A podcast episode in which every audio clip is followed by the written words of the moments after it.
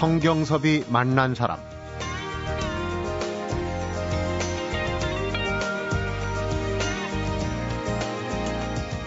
문화는 나 혼자 즐기는 게 아니라 모두 함께 나누는 것이라고 믿습니다. 사는 것 자체가 문화가 되어야 한다고 생각합니다. 그래서 제 꿈도 저의 이 공간이 동네 문화 공간이 되는 것입니다. 성경섭이 만난 사람, 오늘은 이상한 나라의 헌책방 주인 윤성근을 만나봅니다.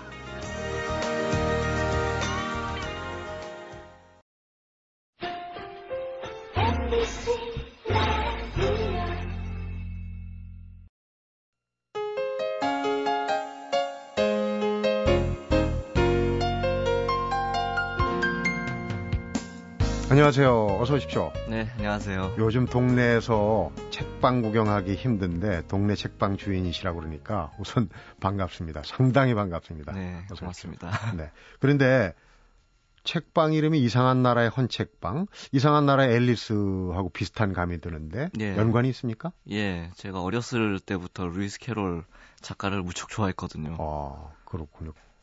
거기에서 이제 앨리스가 이 낯선 세계로 빠져드는 그 통로가 바로 이제 토끼굴 아닙니까? 그렇죠. 그러니까 지금 이 헌책방이 토끼굴 역할을 하시는 겁니까?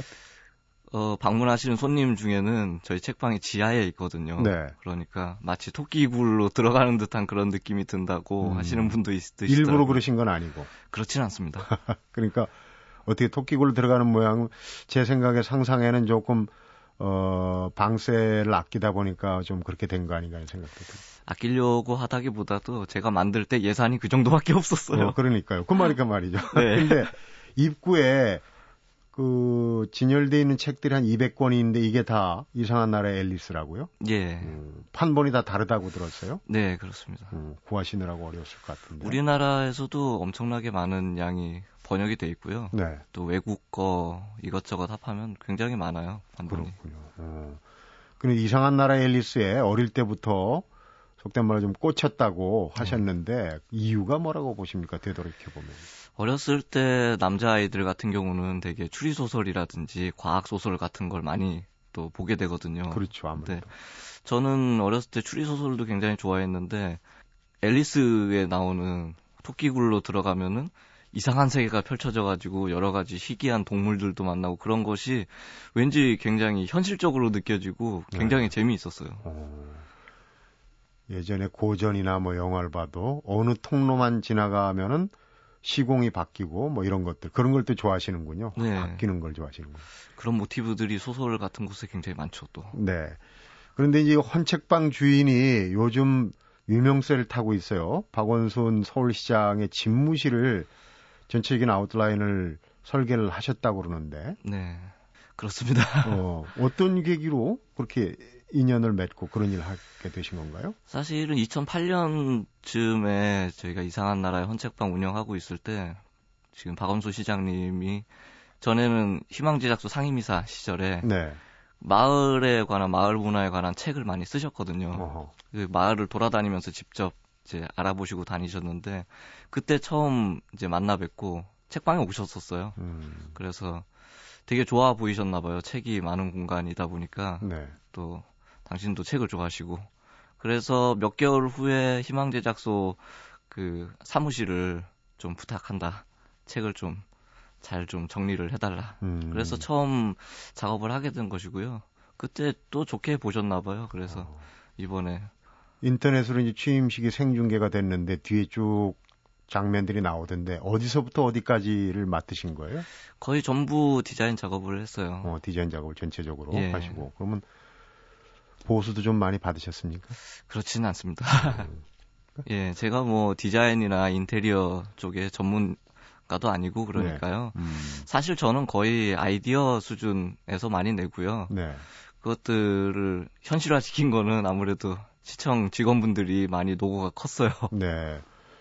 그러면은 뭐 돈이 아니더라도 헌책방 주인이시니까 박 시장이 또 책도 많으신 걸로 알고 있는데 책을 좀 몇 권 달라고 그러시죠? 아 그렇지 않습니다. 책 좋아하시는 분들의 성향이 또 그렇듯이 어. 갖고 있는 책이나 자료들 같은 것을 잘 이렇게 공짜로 잘 안 줘요. 어 뭐 어쨌든 서울시장 어 서울이라는 상징적인 의미도 있고 이 집무실을 전체적인 윤곽을 잡아주었다. 유명세를 좀 치를 것 같아요. 인터뷰 요청도 좀 오고 그러지 않습니까? 네, 지금처럼 이렇게 인터뷰를 또 영광스럽게 하게 되는 경우도 있고요. 네. 또 반대로 불편한 전화들도 많이 받고 그랬어요. 네. 예를 들면은 제가 디자인 작업하는데 제가 전권을 가지고 있는 것도 아닌데 전화해서 인테리어 업자라든지 가구 업체라든지 음. 뭐 소품 업체 이런 업체들이 전화가 와가지고 본인의 제품을 좀 써달라고. 어, 그렇죠. 거기는 대단한 홍보가 되니까. 네. 그런데 이제 본인 헌책방 얘기도 이제 앞으로 하겠지만은 서재 전체 집무실이 이제 헌책방 개념으로 했을 거 아닙니까? 네. 어떤 점이 그 높이 찬 건가요? 그러니까 어떤 개념? 일단은 재활용 차원에서 많이 손을 댔고요. 아, 재활용. 예. 지금 집무실을 꾸민 것이 대부분 이제 기성 제품을 사거나 그러면은 쉽게 끝나는 문제인데 네. 대부분은 시청에 있던 이제 안 쓰는 책장이라든지 박스 이런 것들을 거의 다 재활용한 것이고요. 네. 또 보도 블록을 쌓아서 선반을 만들기도 하고 그렇게 제가 지금 운영하고 있는 헌책방 하고 비슷한 느낌으로 갔고요. 네. 또 기존 책장이라는 게 아마 책 좋아하시는 분들은 좀 아시겠지만은 기존에 만들어진 책장 기성품 같은 경우는 책을 보관한다든지 여러 가지 종류의 판본 있지 않습니까? 그렇죠. 크기별로. 크기 뭐 이런 어, 이런 게 거. 잘안 맞는 경우가 많아요. 네. 그래서 그런 것에 맞추고요. 또 박원수 지장님은 가지고 계신 게 책도 책이지만은 자료집 같은 것들이 엄청 많이 있으세요. 네. 그런 것들에 맞추다 보니까 기성 제품으로 가기는 좀 무리가 있었죠. 아무래도. 아, 그렇군요. 네. 어, 윤성근 씨는 헌책방을 운영하시면서 이제 본인이 갖고 있는 책하고 뭐 어느 정도가 될지 이제 합쳐야 될 텐데 대충 몇 권 정도 책을 갖고 계십니까? 아, 그렇게 많지는 않아요. 책 많이 갖고 계신 분들을 보면 수천 권, 수만 권씩 개인 소장하신 분들이 많은데요. 네. 저는 일단 제가 본 책들을 위주로 많이 꾸리다 보니까요. 책방에 한 5천 권 좀 안 되게 있고요. 네. 또 집에 뭐 그 정도 될까요? 그보다는 좀 안 될 것 같고 음. 그 정도 있고요. 그러니까 이제 본인이 읽지 않은 책은 어, 책방에 진열해 놓지 않는다 이런 원칙을 갖고 계신다고 그러는데 네. 그래서 이제 헌책방이라는 네. 이름을 지으신 것 같은데 예. 그런 어떤 그것도 일종의 마케팅 전략인가요? 어떻게 그런 생각을 하셨어요? 그렇기도 하고요. 일단 책방이 그렇게 넓지 않으니까요.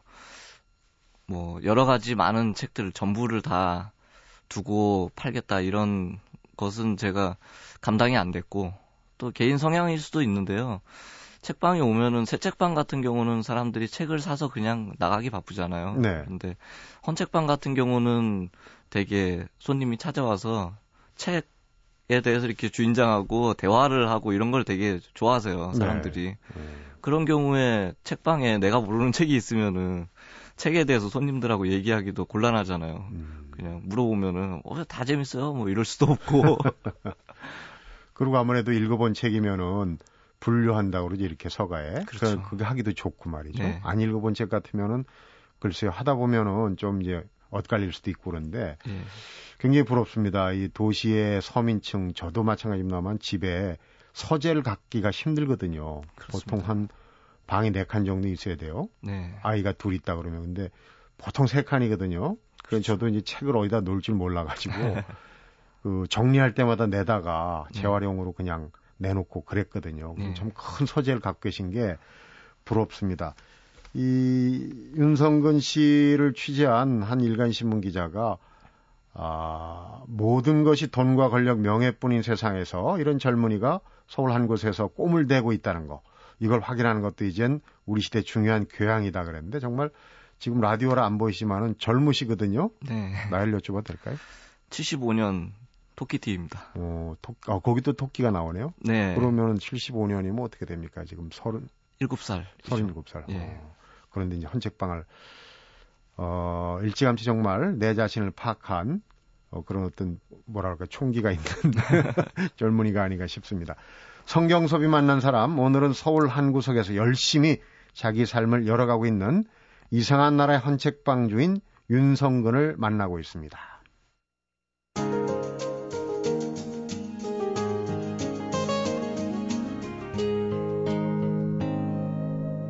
성경섭이 만난 사람 방송 시작하기 전에 저한테 명함을 주셨는데 명함 뒤에 약도가 잘 그려져 있어요. 그런데 어떤 주간지 기자가 몇 며칠 안 된 것 같은데 취재기 쓴 걸 보니까 동네를 서너 바퀴 돌고 겨우 찾았다고 그래요. 헌책방을요. 네, 쉽지가 않습니다. 왜 그럴까요? 일단 간판이 없고요. 음. 처음부터 간판이 없었고 지금도 간판이 없어요. 조그맣게 스티커 같은 게 한 A4 크기 정도로 붙어 있을 뿐이거든요. 네. 문 앞에. 그런데 이제 책방을 취미 생활로 하시는 건 아니죠. 그렇습니다. 그런데 간판도 없다. 그다음에 요새 뭐 서점이 대형화돼서 사실 동네 책방들이 문을 닫는 추세거든요. 네. 무슨 배짱으로 그런 책방을 내셨는지? 장단점이 있습니다. 사실 처음에 그 책방을 열 때는 솔직히 말씀드리면 간판이라는 게 저는 그렇게 비쌀 줄 몰랐거든요. 아, 간판 자체가 비싸군요. 네, 비싸서 못 다른 것이 있는데 지나고 나다 보니까 간판이 없는 게 단점도 되지만 또 나름의 장점도 되더라고요. 음. 사람들이 한 번, 두 번 왔던 사람들이 계속 오게 되고 또 알려주고 그러다 보니까 헌책방 같은 경우는 책을 팔아서 수익을 내야 되는 구조인 것인데 네. 그렇게 애써서 오시는 분들이 책을 또 많이 사주세요. 어. 그래서 그냥 뜬금없이 들렸다 그냥 나가시는 이런 분들보다도 한 번 오시면 또 작정하고 오시는 분들이 많기 때문에 목마른 사람이 우물을 파는 격이네요. 와서 네. 책을 예. 아무래도 한 권이라도 더 사가시는 분들이 이제 그런 분들이다. 예. 네. 사실 어, 어려운 시절에 대학 생활 한 분들 청계천 헌책방에 대한 추억들이 많습니다. 그렇죠. 집에서 새 책값 받아가지고 네. 헌책 사고 나머지로 뭐 그렇죠. 이렇게. 네. 그런데 헌책방을 해야 되겠다.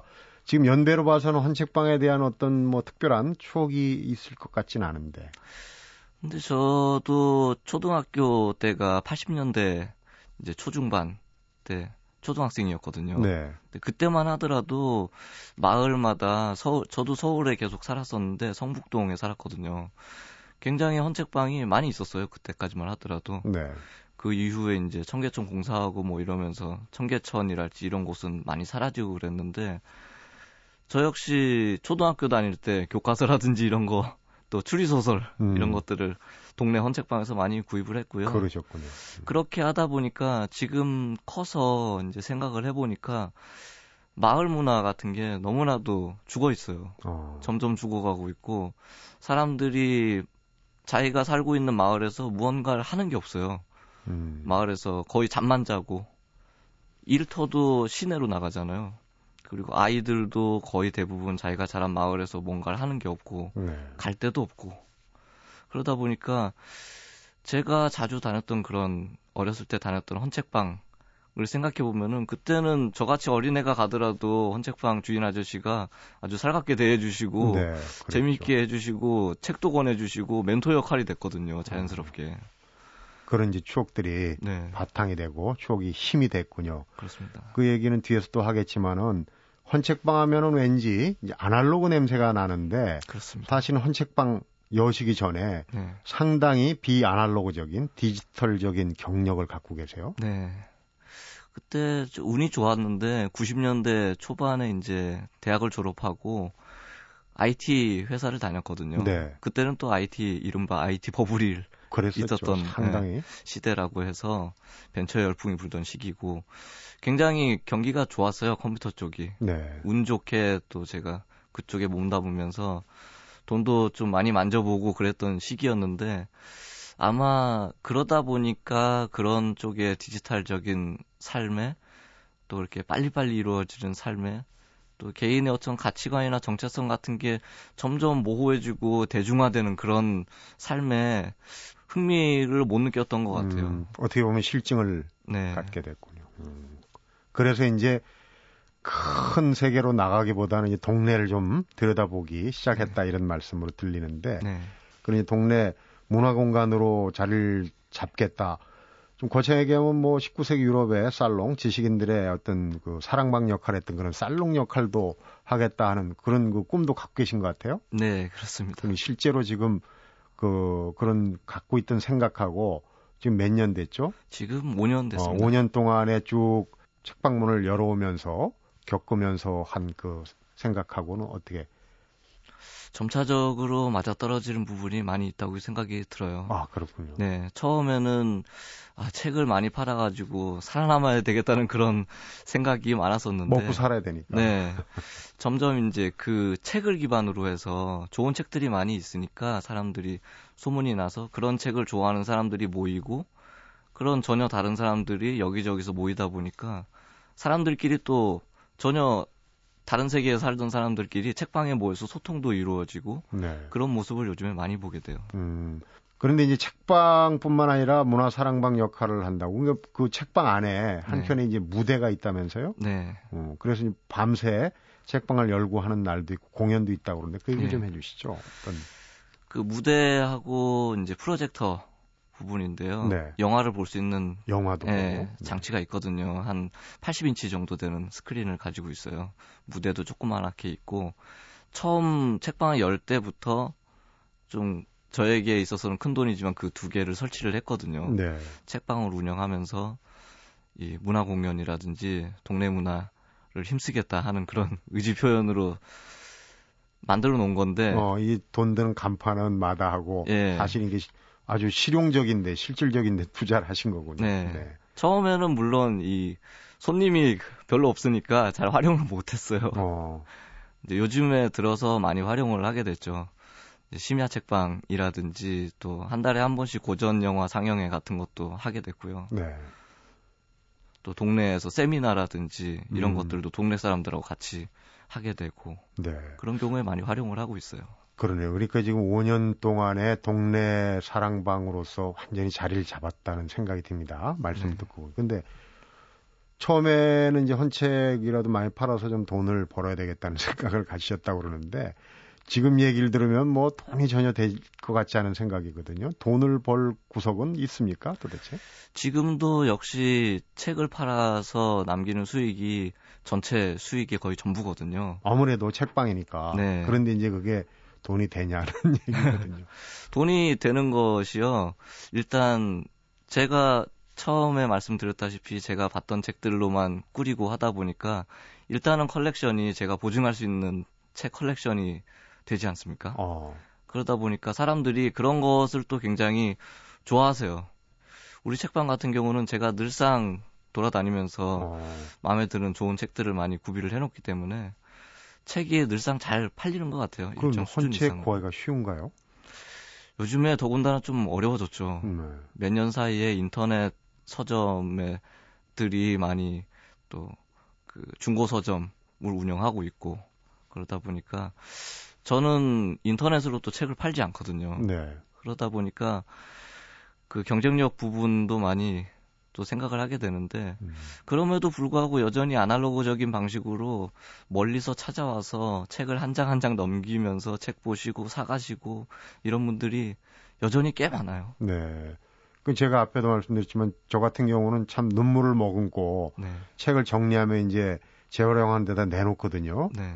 돈안 받고. 네. 그런데 그런 책들도 좀 많이 어떤 방법이 있으면은 네. 좀 가져다가 네. 정리하고 그러면 좋을 텐데 어떤 식으로 주로 헌책을 수집을 하십니까? 대개는 헌책도 도매상가가 있거든요. 도매, 네. 도매상이 아직 남아 있어요. 어. 도매상에서 사는 경우도 있고요.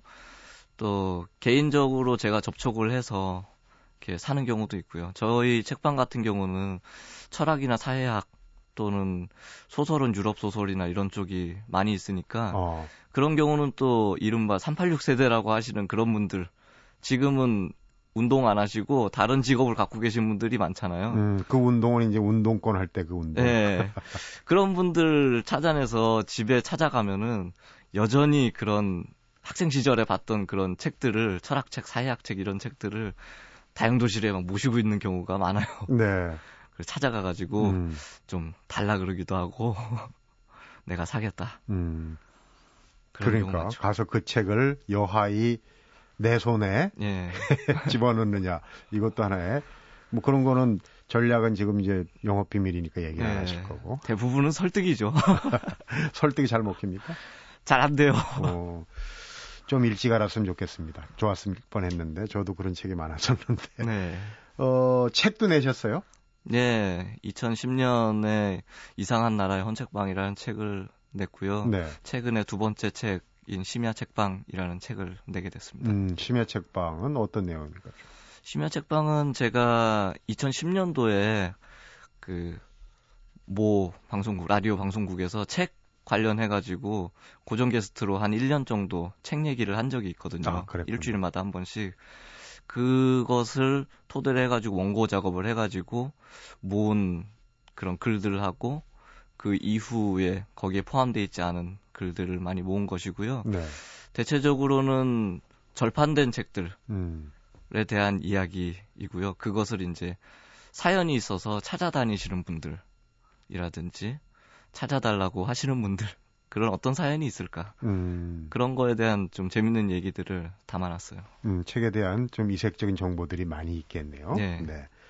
이렇게 읽은 책들로만 꽉 채운 헌책방 얘기도 좀 재미가 있고 그런 생각을 한 주인도 좀 어, 괴짜가 아닐까 생각했는데 아주 평범한 생각을 갖고 계시는데 관심이 참 가고 그렇습니다. 성경섭이 만난 사람 오늘은 나 혼자 즐기기 위한 문화가 아닌 문화를 꿈꾸며 살아가는 작가 윤성근을 만나고 있습니다.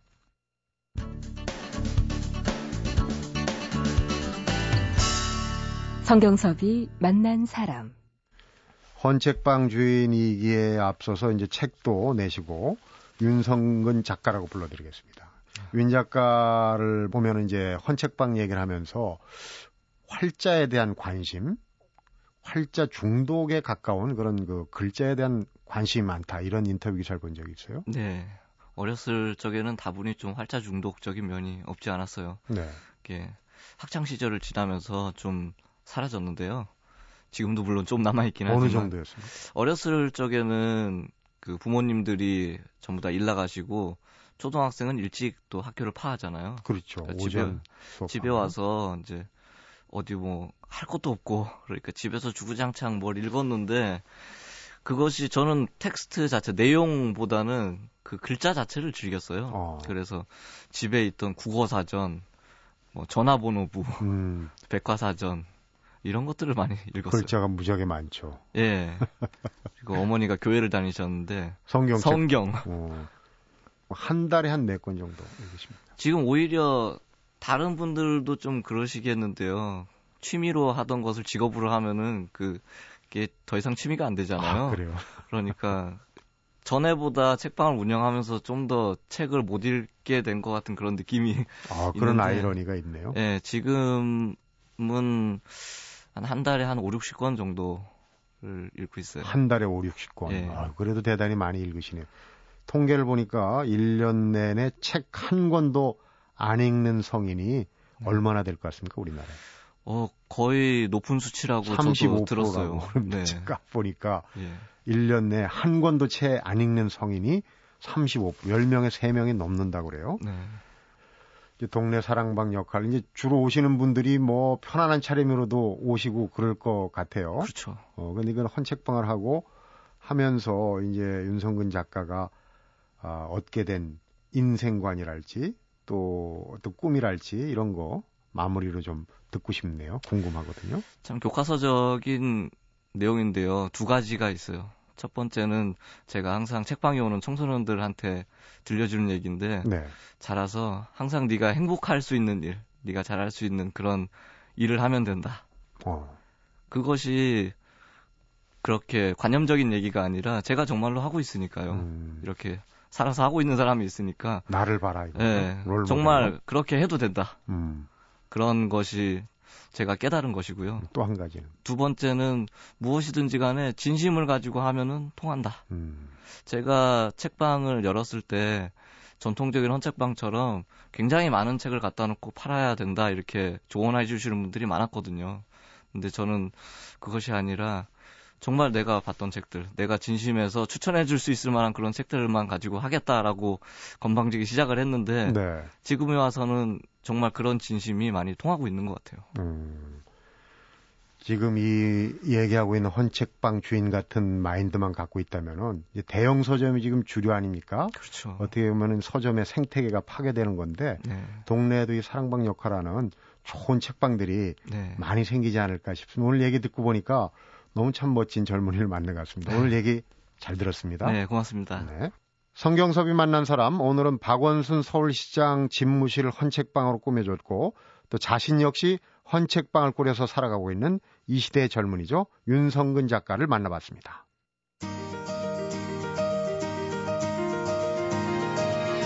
동네 사람들이 체육복 차림으로 찾아와 차도 마시고 음악도 듣고 책도 읽고 대화도 나누는 어울림과 소통의 공간. 이처럼 일상 속에 평범하게 스며드는 것이 진짜 문화라고 생각한다는 윤성근 작가의 말은 우리 일상을 되돌아보게 만듭니다. 내 일상 속에 깃들어 있는 문화는 무엇인가 찾아보는 하루를 기대하면서 성경섭이 만난 사람 오늘은 여기까지입니다.